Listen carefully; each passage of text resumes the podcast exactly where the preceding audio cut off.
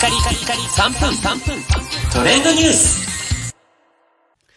ナビゲーターのしゅんです。今日あなたにご紹介するのは働く細胞とポカリスエットのコラボレーションアニメについてご紹介いたします。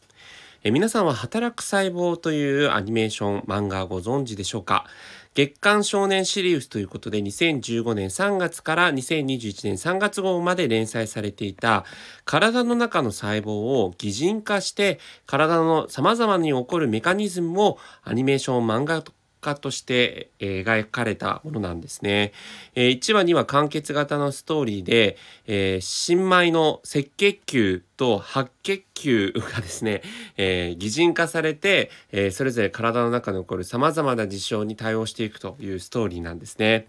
これあの非常にこうえー、文部科学省とかからも、えー、推奨されているような体の中のメカニズムを、まあ、割かしあのちゃんとした取材をもとにこう描いているというのもあるので、まあ、例えば熱中症ってどういったことから起こってしまうのかということを擬人化して、えー、そのメカニズムを描いているという面では、まあ、理科の授業というか、本当にそういった面で人体のね、様々なことを勉強できる、そんな漫画アニメになっています。で、こちらのアニメーション、ネットフリックスとかでもこう、様々なシリーズで配信されているんですけれども、この人気な働く細胞のアニメとコラボレーションを大塚製薬から出てるボカリスエットがしたんですね。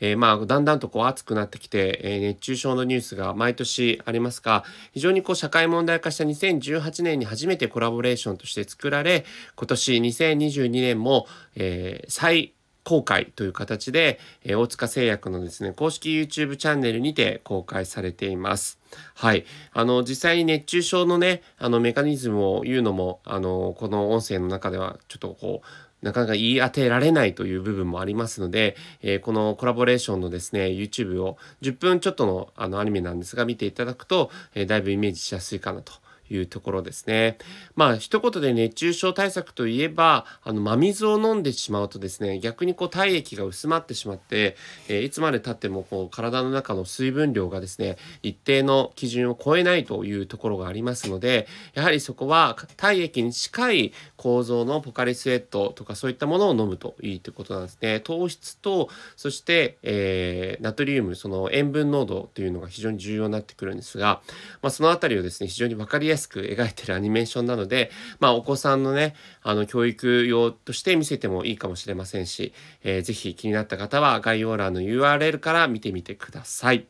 それではまたお会いしましょう。Have a nice day!